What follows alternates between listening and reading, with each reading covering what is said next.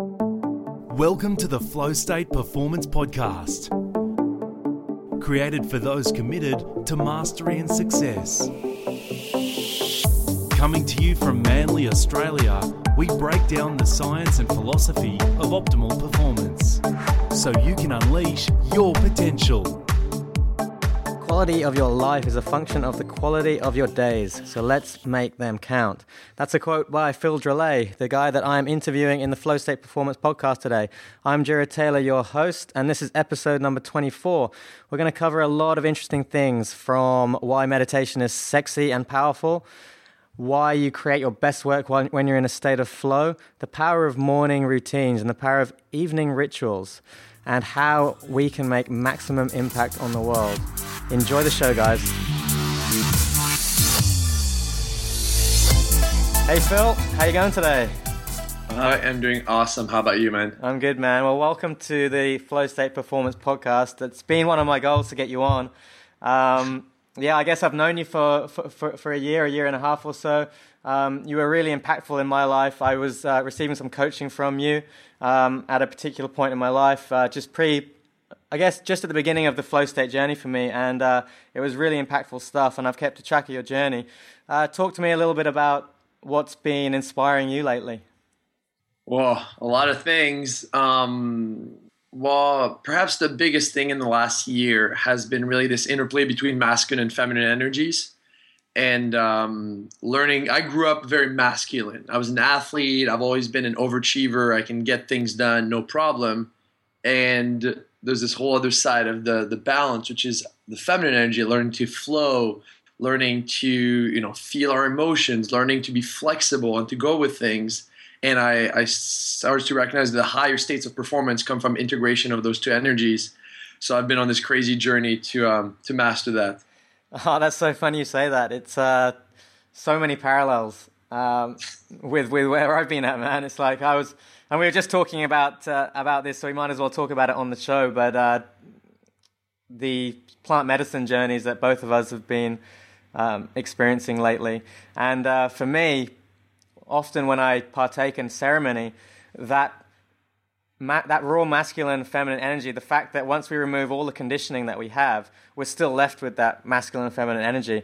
And it really, like you said before, peak performance is really about embodying the, bo- the both of them. But it, it's talk to me more about that because it's kind of not fam- a familiar concept in our dominant culture, is it? Mm, yeah, which is why it took me so long to come around to it. So I think the masculine is easy to explain, and, and you know, masculine is about action, is about focus, is about discipline. Is it has a certain rigidity to it. It's like I'm at point A, I want to be point B. I'm going to deconstruct and get there. Like Tim Ferriss's stuff has a lot of masculine energy to it. You know, we love it. It's great. Now, if we operate too much from this place, it's there's a lot of control involved. There's a lot of um, making things happen, and it can be exhausting.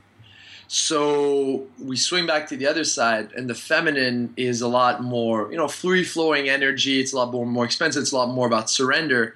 And for me, what I've realized um, last Wednesday in the ceremony that I did is that I've always been a very sensitive person. And early on in life, I was taught through society and sports and different things that as a boy and as a young man, I shouldn't be overly sensitive.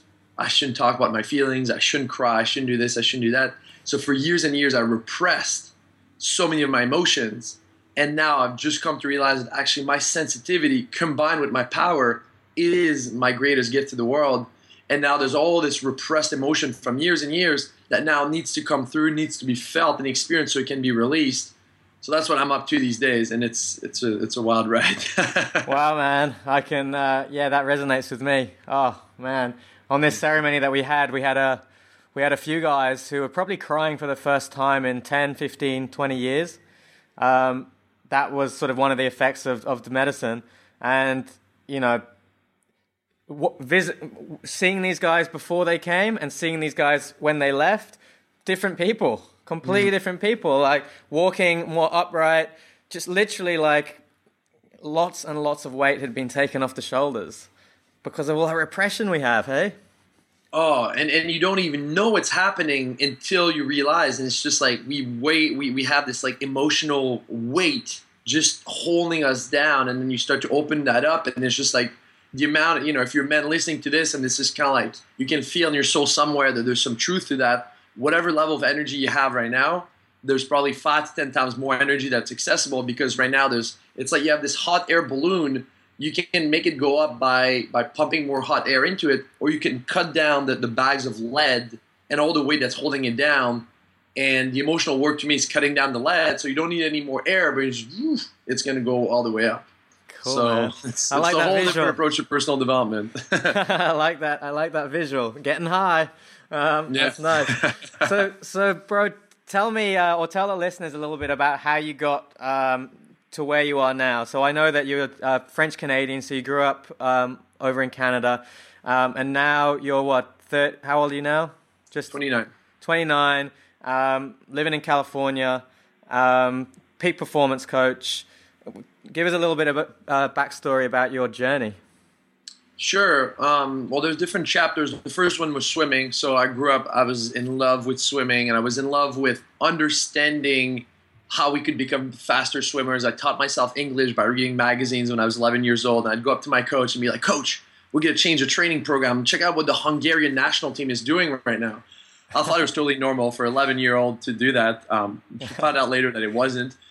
So got on the national team, moved to Vancouver, um, trained with them for a couple years. Then at 20, I was over it. Um, and training with the national team was very serious, and it was it kind of took out the fun for me. So then for a couple of years, I was just a normal guy, um, just just you know going to school, partying. Then I started playing beer pong. Uh, my best friend and I became the best beer pong team in Canada. We competed internationally in beer pong. True story. Um, and then I then I was working just corporate job, wasn't into it.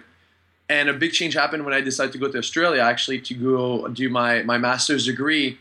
And when I was there, I had a year and a half to kind of like figure out my life. And I listened to Mr. Tony Robbins. And there was this moment when I realized that growing up, my passion wasn't actually swimming; it was actualizing human potential and that swimming was just the way I was doing that. But like it just blew my mind that like, wait, we can do that with everything, like spiritually, relationally, financially, just you know how much joy we experience.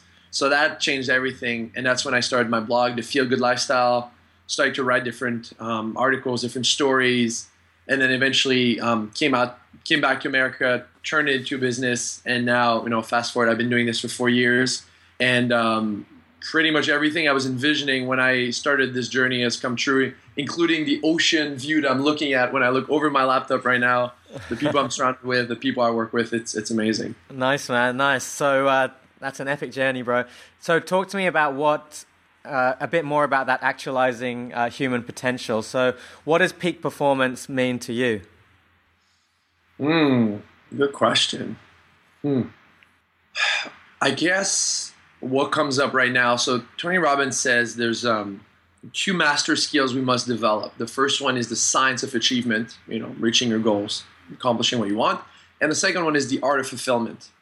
How much joy do you experience? And for me, from day one, it's been about both. And I've always had a huge Buddhist influence. There's a, you can see the Buddha there um, if you're looking at the screen. Yeah. And um, but I've always been an overachiever. So it's like on the one hand, I want to do extraordinary things. I want to to have a huge impact on the world. I want to li- have a life well lived in terms of what I've done. But I want each step of the journey to be savored, to be enjoyed, to be appreciated.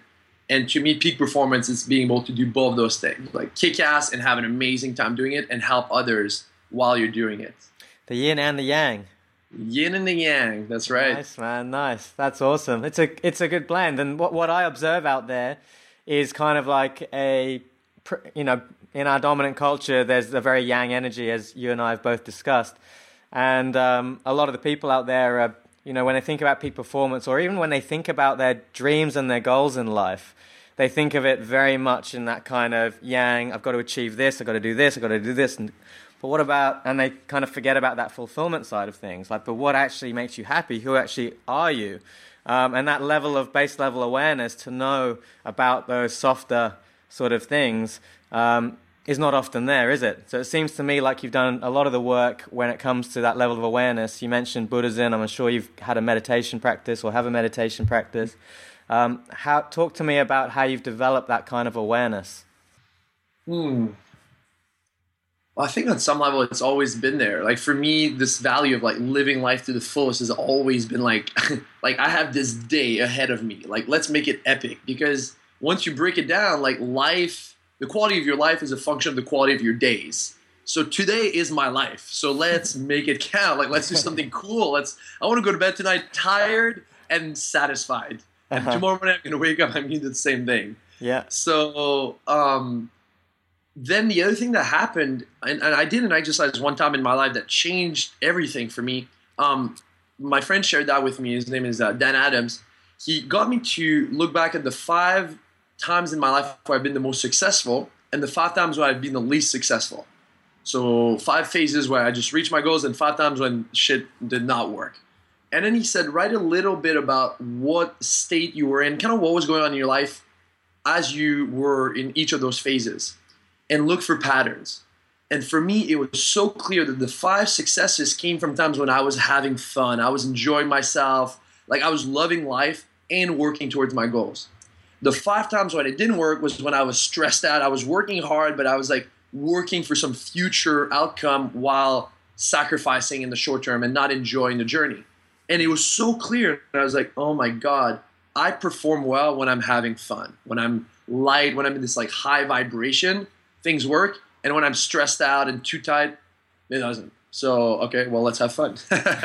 Simple life philosophy, man. Love it.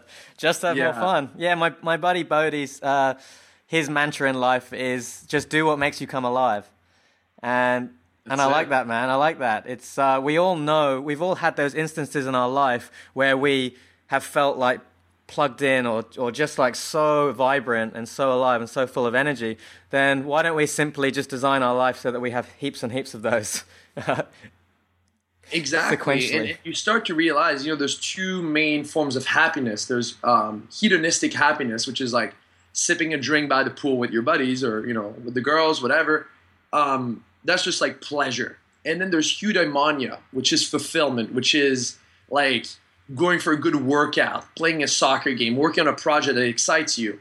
And it's always to balance out both. Like most of my joy is derived from eudaimonia. I work on things that I'm passionate about. I, I work with people that are inspiring, but I make sure to have some hedonism in there. And you know, over the weekend I went Friday night I hung out with this amazing woman. We went to the beach, had some good food, had some good times. Saturday night, went to a, a, DJ party, just danced, you know, my ass off for six hours. Yeah. Sunday, went for a nice long breakfast, met uh, a woman there, talked for her for three hours, and then I drove back to, to San Diego. And it was just like, I wasn't trying to change the world. I wasn't trying to, you know, expand my. I just wanted to have a good time. But I got back morning morning, and I'm like, all right, let's go build things. Let's have impact. So I see a lot of overachievers forget to just have fun, like the the, the hedonistic, like let's go surfing, let's let's mm. you know have yeah. a barbecue, whatever. Let's love it. Enjoy. Yeah, yeah, yeah. That's a really cool distinction there. And uh, what's that word that you referenced? That's a that's a Greek word, right? Yeah, right. eudaimonia. Yeah. Yeah. Okay. Cool. Just define it for me again. It's it's it's like a happiness uh, that revolves around fulfillment. Yeah, towards like striving towards something. You know, yeah. working on a project it, there's a challenge inherent to it, but it's a challenge that makes you feel good about yourself. Yeah, interesting. Yeah, I've I've heard that word referenced in terms of flow states. Actually, like uh, mm. people saying were when the, when the Greek um, philosophers came up with this word, were they talking about flow, or do do the Greeks have a concept of flow states in their culture? And often this word comes up, uh, mm. which is interesting because when we think about flow in our culture, sometimes it's a very binary type of thing, like like this whole hacking flow. I'm going to hack flow. I'm going to hack this state where I do stuff really well. But for me, that's kind of it's not the way I look at it. I look at it as what feels purposeful and natural, and what emerges from me um, when my life is in alignment. And when, mm-hmm. that's much more in line with the Greek, uh, that eudaimonia type of fulfillment and stuff, which is which is great. What what are your thoughts around flow states? Is it something that you've studied? Do you have an interest in that sort of stuff? Yeah, certainly. I mean, if I can master that, everything else uh, kind of falls in line. Um, so you mentioned meditation, you know, earlier. For me, meditation has been a, a, gigantic part of my path, and it continues to be. I've ramped up my practice to 15 minutes in the morning, 25 in the afternoon. and um, just recognizing that I create my best work when I'm I'm in this state of flow, and and I enjoy my work the most. Right, nothing groundbreaking there, but we live in a day and age where we have more information about flow state and we have more distractions as well. Like it's it's so easy. So for me, early on, I, I trained myself, and I was blessed coming up as a swimmer because I trained a lot because I had school. I didn't have a lot of extra time. So even when I was like 13 years old, when I like started high school and I was training a lot, I had to just come home, eat my food, do my homework. When I was training, I just wanted to focus. So it's something I've been cultivating for years. Um, but once you start to recognize that meditation is, has been shown by Stanford uh, researchers to be the number one way to build willpower, to build focus, then for me, I really see my meditation as like training for my mind. Yeah. And it's like I go to the gym for my body. Well, I don't actually, but I go run outside. and my meditation is I take it seriously so that when I'm at my computer, when I'm talking to you, it's just like boom, just I'm yeah. here. This is all that is in my awareness right now. Yeah, yeah, yeah. That's that's cool, man. And that's the sort of message that that I try and convey as well about about meditation because I really believe that for more people to benefit from this, we've got to create a different vocabulary around meditation. Like, yes. not everybody is going to tune into the whole idea of uh, vibrations and chakras and connecting with the divine and all that kind of stuff. Sure. Um, but people will connect with increased willpower, increased discipline, training like a, an integral part of my training regime to be a high performing human, which really is what it is for you. It is it's the same for me. Um, do you find that that concept is getting more accepted? Certainly, certainly. And I think there's still a piece missing. I was actually talking about this with someone yesterday. I think yoga, yoga is this ancient art from India, and it's actually very, it's inherently it's not sexy. Like if you actually study at the roots of yoga, it's not something that's sexy, but we made it sexy. Uh, you know, it's like it's cool, it's trendy to do yoga. All the girls are into it, the guys are into it you know, mostly partly because the girls are into it, and meditation hasn't quite reached that point where it's like sexy. It's like I know it's good for me, and you know, it's kind of like like I'm gonna go for a run. It's good for me, and I feel like it's part of my mission to make meditation sexy. Like it is sexy to be with someone, to be so present that you just lose yourself in each other. It's mm. sexy to be able to sit down your computer and hammer out two hours, you know, the amount, amount of work that would take two hours, you do in half an hour because you're just like in the zone it's sexy to be able to control your mind and focus on the positive and to not spiral downwards into negative cycles. That's sexy to me. So I want to create that message for the world and for people to be like, yeah, of course I meditate. Like, why the heck would I not? Are you crazy? Absolutely. To me, it just seems like the most fundamental uh, tool or piece of technology that we could possibly install in our life. It's like it's like it's like we get one of these things, um, and if meditation is an app, it's like the first thing that I download, you know? Yeah. It's the first thing because I know that it's going to make everything else run, run more smoothly. Relationships, uh, when I go surfing, when I'm trying to like, uh, like build a business strategy, just everything. Everything will flow more. Just every moment that you're by yourself, yeah, you're just in between things and you're just with your mind. Mm-hmm. You know, mm-hmm. do you have a healthy relationship with your mind? Like, is your mind your friend or is your mind your worst enemy? For most people, their mind is their worst enemy.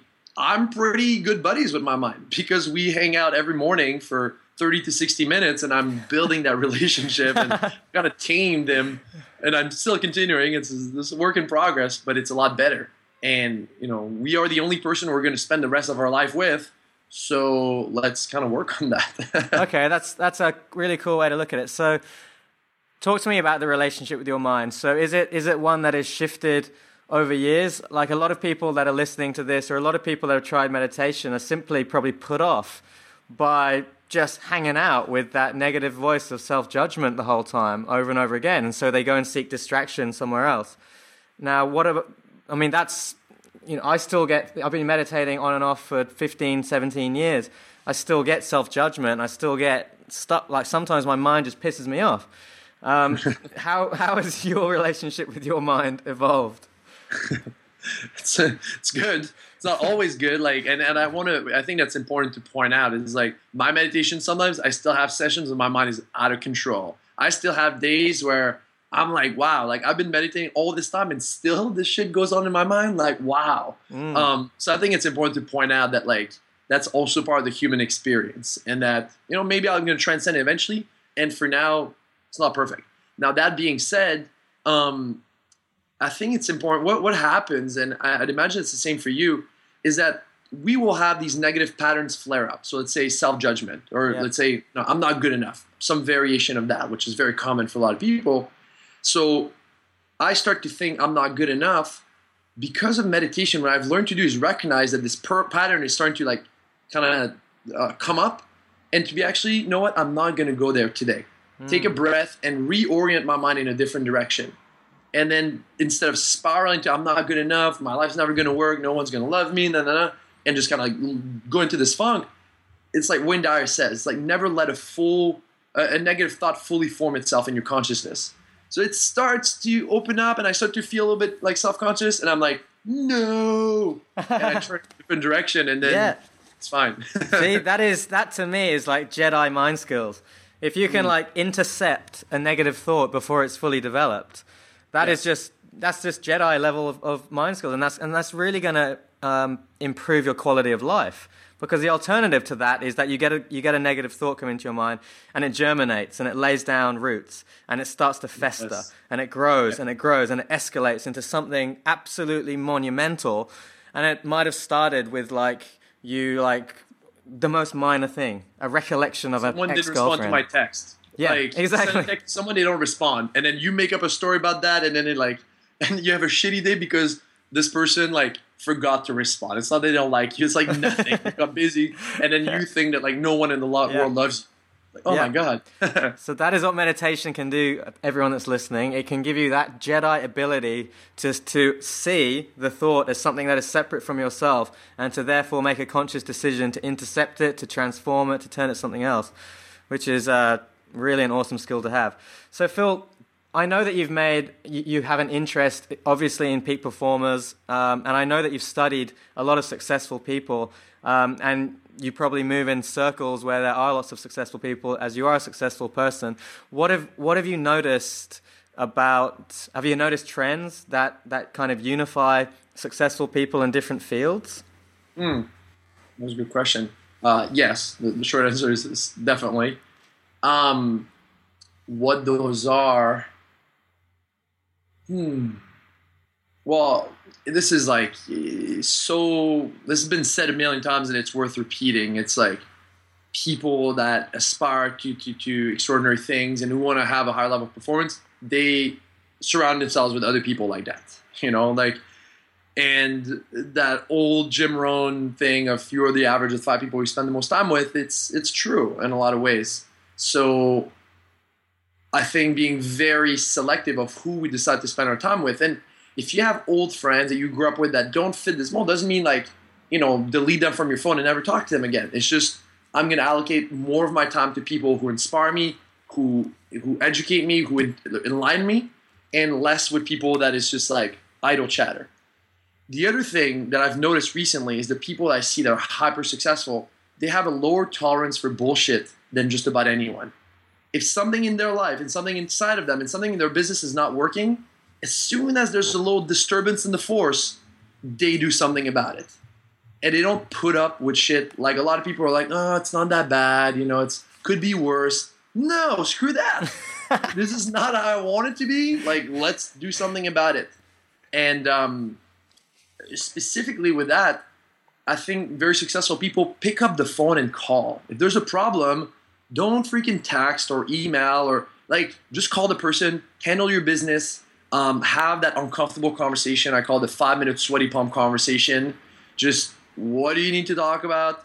Say it. It's going to be uncomfortable, but five, ten minutes later, you're like, whew, well, I'm glad we talked about that. And now you move on. So don't reduce your tolerance for bullshit and, and you just have less bullshit in your life. Yeah, yeah, yeah. I like that. I like that, man. That's great. What about your personal rituals? I know that you've you you put a a high value on rituals. yeah. Um, can you reveal anything about your morning ritual, your evening ritual, or is this under wraps? no, it's I'm definitely happy to share it. Um, yeah, so for me, early on, I recognized that the way we start our days, and I'm sure you've talked about this with other guests on the show. Um, the way we start our day sets the tone for the rest of the day. And the way I like to look at it is that each decision we make in a day is either plus one, something that's good for me, or minus one, which is kind of like uh, what my small self, my lower self would do. So I start the day, I can either wake up or snooze. You know, wake up with a smile or snooze, plus one or minus one. And to me, my intention is to finish my morning ritual at like plus 15. Because if I'm, it's like 8 a.m. or whatever, and I'm at plus 15, then every subsequent decision I make, I'm in this like positive momentum. I'm much more likely to make another plus one decision and finish at like plus 100. If you finish your day at plus 100, you probably had an awesome day. So specifically, what I do now, um, wake up without an alarm, immediately take a nice deep breath and say thank you, thank you, thank you. Like just yes, this is awesome. Most people start their day by saying, "Oh no." I'm like, "Yeah." no matter how I feel, doesn't mean I always feel like on top of the world, but I just make myself feel good through you know deciding. Then I go drink a big glass of water with lemon, kind of flush out my system sit down, meditate for 50 minutes, get up, go run for 10 minutes. And when I'm running, I, I, do three things. The first one is feeling God's presence, like as I look around, just feeling the, the divine flow through me. The second is gratitude. And the third one is envisioning my day, visualizing everything I have to do today, like how I'm going to do it, how it's going to go well. Come home, do uh, 10 minutes of yoga, go inside, take a cold shower, and then uh, you know start with my work day or whatever I have on deck. And I do this every morning. And I've just decided on Sundays now I don't have to do it, and I've, I do not feel like it. I've decided to give myself a little bit more leeway, a little bit more feminine energy. Um, yeah. But six days a week for sure. Nice, man. Nice. And do you have a specific evening ritual? Yeah. Um, and I think the I'm glad you asked that because I think the the morning ritual most people are starting to kind of catch on to then, and and the the night ritual is a little bit more underrated but it's it's very important because you want to mm. sleep well. So 45 minutes I go to bed. Before I go to bed, shut down all electronics. Um, well, actually, that's not true. Don't look at screens. But so for me, I want to go to bed at 11:30. Um, so 10:45 is going to close the computer. Then I'll do my dishes while listening to some sort of podcast. But generally something very mild, like very spiritual, like generally like Buddhist stuff, not like Tim Ferriss, because that would get me too much in my mind. So I'm doing the dishes for the day. I'm listening to Tara Brach or some like meditation teacher. Then um, I go take a shower, warm shower at night, and I always think about three amazing things that happened today. Like what were three wins from the day? Yeah. So I'm like in the shower, like big smile on my face, like, oh, that was awesome. That was great. Oh, I'm so glad I did this. Yeah. Come back to my bed, uh, read fiction for about 15 minutes, just clear my mind. Then I pray for a couple minutes. I do a little bit more gratitude, and then lights out. Sleep yeah. like a baby for eight hours and do it all over again. Nice, man. Nice. Have you ever um, experimented with with dream states or lucid dreaming, anything like that? It's a bit of a you know unreached frontier for me. For yeah. for about a couple months, I was recording my dreams in the morning. Like I would love to lucid dream. Like if yeah. I could just acquire this skill, like Matrix style, like plug in the yeah. in the, in the back of my mind, I would love to. Um, but it's not something I've developed, and I've been on enough. So yeah. is that something you've uh, you've played around with a lot?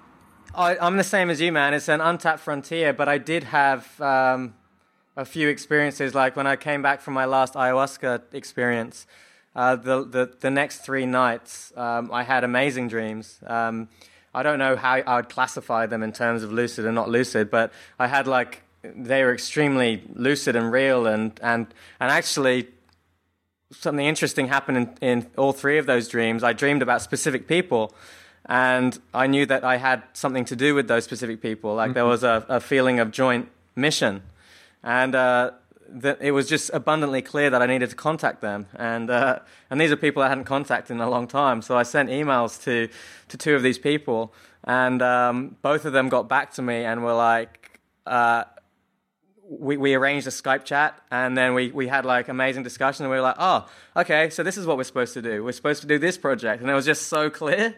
And wow. yeah, th- that was a that was an awesome thing. And what was cool about those dreams is that like I usually forget my dreams, but those would just stayed with me all day.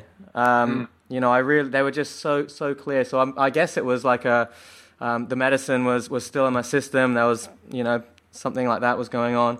But uh, I really feel like there's a huge power in, in, in dream states. I've studied I've studied it um, in terms of the the anthropology. There's a tribe um, that were I don't know how they're doing these days, but in the 70s they were they were still rocking and thriving in Malaysia, and they were known as like the dream people, and their reality uh, was very much their dream reality and their waking reality was all the same thing to them. You know, there was there was no different, and the kids every single morning, every all the village, they only had like groups of 20 or 30 they'd gather together kids grandparents would gather together and share their dreams Mm. yeah, and um, the little kids, you know, they were they were taught what uh, what the dreams meant. Like if somebody was chasing you in a dream, um, they were taught to turn around and confront the person um, rather than rather than be chased. Yeah, and if there was like there's like some symbology, like a tree would have a certain symbology. There'd be like uh, animals, special animals that would have a certain symbology, and they were taught about this sort of thing. And and it re- and it and in their waking life, the you know obviously it, it all played out. If someone dreamt about a mango tree. They'd be like, okay, cool, let's go find the mango tree. And the whole village would go off and go and find this tree. And sure enough, there it is. you know? That's awesome. I, I I think you're. I'm glad you're bringing this up because I'm about to take two months off and go to Bali and just kind of go inwards and go on my little um, you know, spirit quest, so to speak. And those are the kind of things that I do in my spirit quest. It's like let's expand into things that are a little bit weirder, that are a little bit outside the ordinary, but that I know could have a huge upside. Um, so you just, um, Mm. I pretty much just decided that oh, let's let's add it to the list of things I'm going to geek out on. do it, man. Do it, man. I'll send you a couple of links after this. Um, a a couple of things that I've been uh, reading about, bro. Um, but just uh, just before we wrap up, um, just it's it's a question that that I like to ask guests, um, and I'm really fascinated by your take on this. What are your? We're obviously living in a very pivotal, interesting time in in human history, like in human evolution. Like on on one side, you've got uh, kind of a lot of doom and gloom, and there's some some some shit that we need to fix. And on the other side, we've got um, what gives me great hope. We have technology, we have people waking up, we have all sorts of amazing things going on. Um, so, when you tune into this reality, what do you feel is the most impactful thing we can all do um, on an individual level to do our part to elevate humanity, I guess? Mm, yeah, beautiful question. I've been reflecting on that recently because the, I had a little bit of guilt. There's all these things that I feel like I should help, but it was a, a should feeling. Like, oh, I should have an impact on this. I should have an impact. And I was like making myself feel bad because I wasn't doing anything about it. And I reframed that by being actually, what am I most inspired? What am I most excited to do right now? Like, what is my soul asking me to go do? And so in this case, I'm gonna go spend two months in Bali and like step away from the world. But I know that who I will be on the other side will be of, of greater service to the world, and even on some level, just to work on my enlightenment by raising my own vibration, I'm, I'm affecting the collective consciousness, and that's a different conversation. But to keep it simple, I think whatever feels inspiring right now, go do that. And that is your greatest work. So we don't need to be a martyr and to go do this thing. Oh, I really don't want to do this, but I know it's good for for the world. No, no, you should be excited, and uh, whatever that's like for you. Love it, man. Love it. Cool. We'll finish it on that note, Phil. And uh, thank you so much for, for dropping by. And um, yeah, maybe I'll catch up with you in Bali. But for now, uh, we'll say goodbye, buddy. Thanks a lot for coming on the show. Thank you so much. Thanks for listening, guys. Cool, man.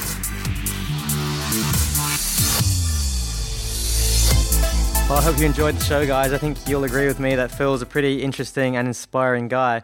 Let's just review some of the key takeaways. So that I really like that five times method he talked about, uh, figuring out the five episodes in your life where you were most successful and the five times in your life you were least successful.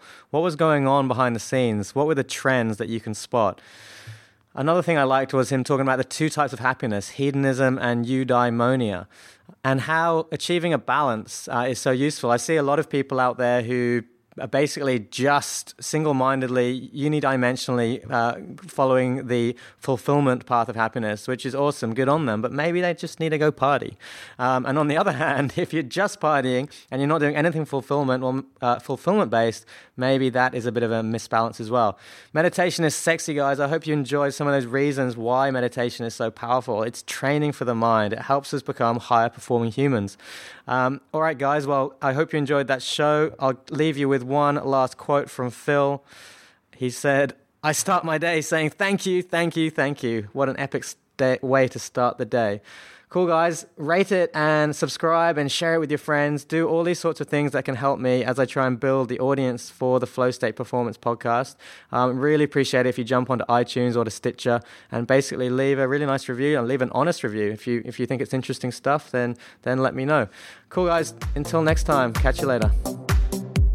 Thanks for listening to the Flow State Performance Podcast. Check us out at www.flowstateperformance.com for more inspiration to unleash your potential.